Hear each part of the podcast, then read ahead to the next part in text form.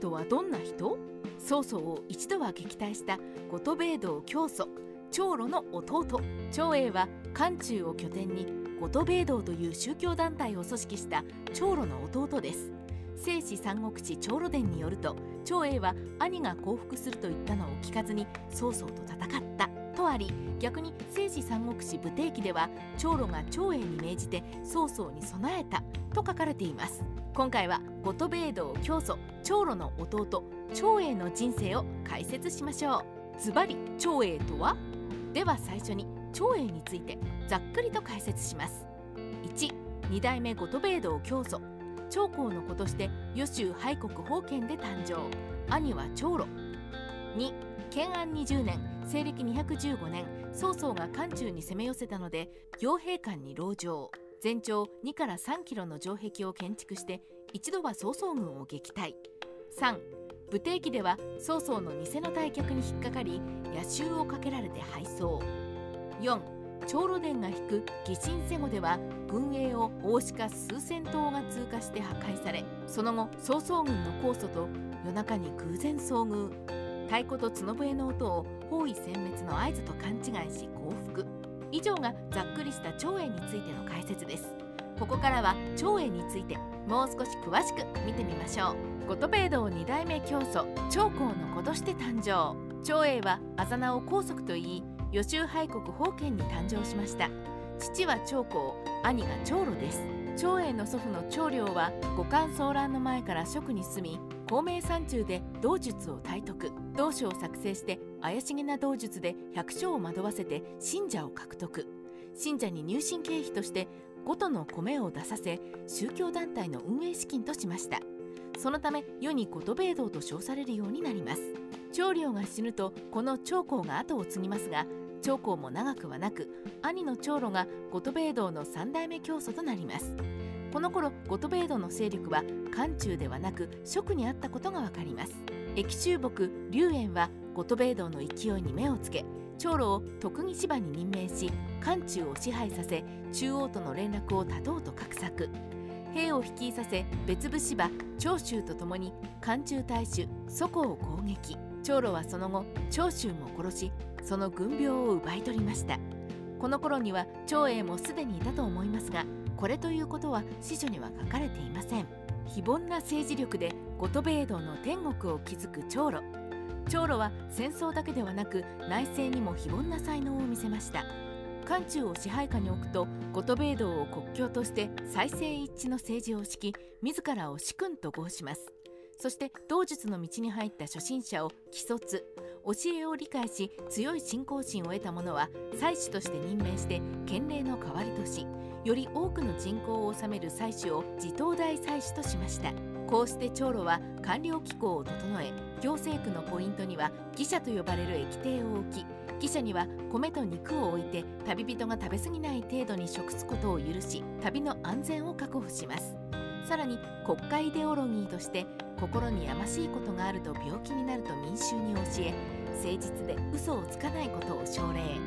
病気になった時にはそれまでの罪を懺悔させ罪を犯した時も3回までは許しそれでも罪を犯すと刑に処すなど独特の政治体制をとりましたが統治は公平であったので漢中は立派に収まり後戸米道の王国は30年も続こうとしていました。曹操の侵攻に長英が反撃。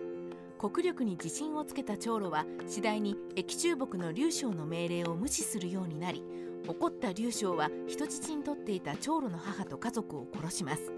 これに長老も激怒し駅中との関係は最悪になりました。しかし長老の脅威は南ではなく北からやってきます。建安20年215年道館の戦いで馬長と関水の連合軍を撃破し漢中を平定した曹操が後戸米道王国に引導を渡そうと大軍を率いて進撃してきたのです。聖史三国志長老伝によると曹操は三冠より武都に出てこれを征服し傭兵館に至りました。長老は抵抗しないで漢中を挙げて降伏しようとしますが弟の長英が納得せず軍病数万で席を固く守って防ぎました。曹操はこれを撃破し漢中に入ったと書かれています。武帝記ではいいとこなし長英一方で聖史三国志武帝記の記述ではもう少し長英の活躍が描かれます。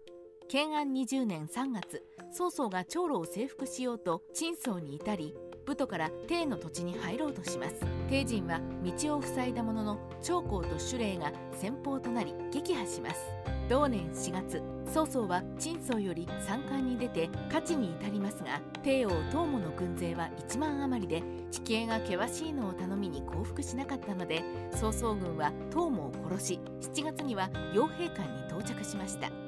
長老は弟の長英に将軍陽光陽神を率いさせて傭兵館に陣取らせ山を横断して築城すること2から3キロ余りになり曹操は砦を抜けずに軍を率いて帰還します。長英は曹操の退却を知ると守備兵を解散させますが曹操は退却を止めて密かに海兵高祖を派遣。砦を乗り越えて野襲をかけ将軍の用心を切りました。勢いに乗った曹操軍は進んで長英を攻めたので長英らは夜に紛れて逃走し長老は改装して波中に逃げ込みます。こうして曹操軍は南帝に入城し長老の宝物を全て獲得しました。武帝記で読むと長英は曹操の偽の退却を見抜けずに守備兵を解散する凡将という扱いです。疑心聖語では大鹿と互角で敗れる長英武帝記では曹操が地望で一方的に勝っているように見えますが聖史三国志長老伝が引く疑心聖語ではまた少し違う傭兵間の攻防が描かれています。長老は五冠の城を派遣して降伏したが弟の長英が山を横切って傭兵城を築いて防御したので曹操軍は進めなかった。長老は波中に改装したが曹操は兵糧が尽きたので帰還しようとした。ここで幕僚の各人が長老はすでに降伏し降伏の死者も手元に留めています。長英は同意していませんが長老は波中で逃げてバラバラで個別撃破が可能です。軍を深く進軍させれば必ず勝利し退却したなら追撃されて大敗するでしょう。このように述べて退却に反対した。曹操は各人を疑い実行しなかったが夜間に野生の大鹿数千頭が長英の軍営に突撃して軍営を破壊。長英は大いに驚いた。その夜高祖らは進路を間違い長英の手勢とばったり遭遇した。高祖は鼓と角笛を鳴らし軍兵を集めようとしたが長英は突撃の合図と勘違いしすでに一軍が曹操軍に包囲されていると思い込み観念して降伏した。疑心聖語では曹操は実力で勝利したのではありません。そして長英も大鹿の襲撃で弱気になりさらにたまたま道に迷った高祖の軍勢と遭遇し鼓と角笛の音を包囲殲滅の合図と信じ込んで降伏するなど間抜けな状態で降伏を余儀なくされています。三国志演義では巨著と一騎打ちして戦死。聖史三国志では活躍できない長英ですが三国志演義では最後まで兄の幸福に逆らい曹操軍の巨著と一騎打ちして敗れ戦死するという最後になっています。これはこれで派手な扱いで読者の記憶に残る演出かもしれません。三国志ライターカワウソの独り言。今回は五斗米道の教祖長老の弟長英について述べてみました彼が傭兵館に数キロの砦を築いて曹操軍を一度は退却させたのは事実のようですしかし長期にわたり戦を経験していないブランクもあり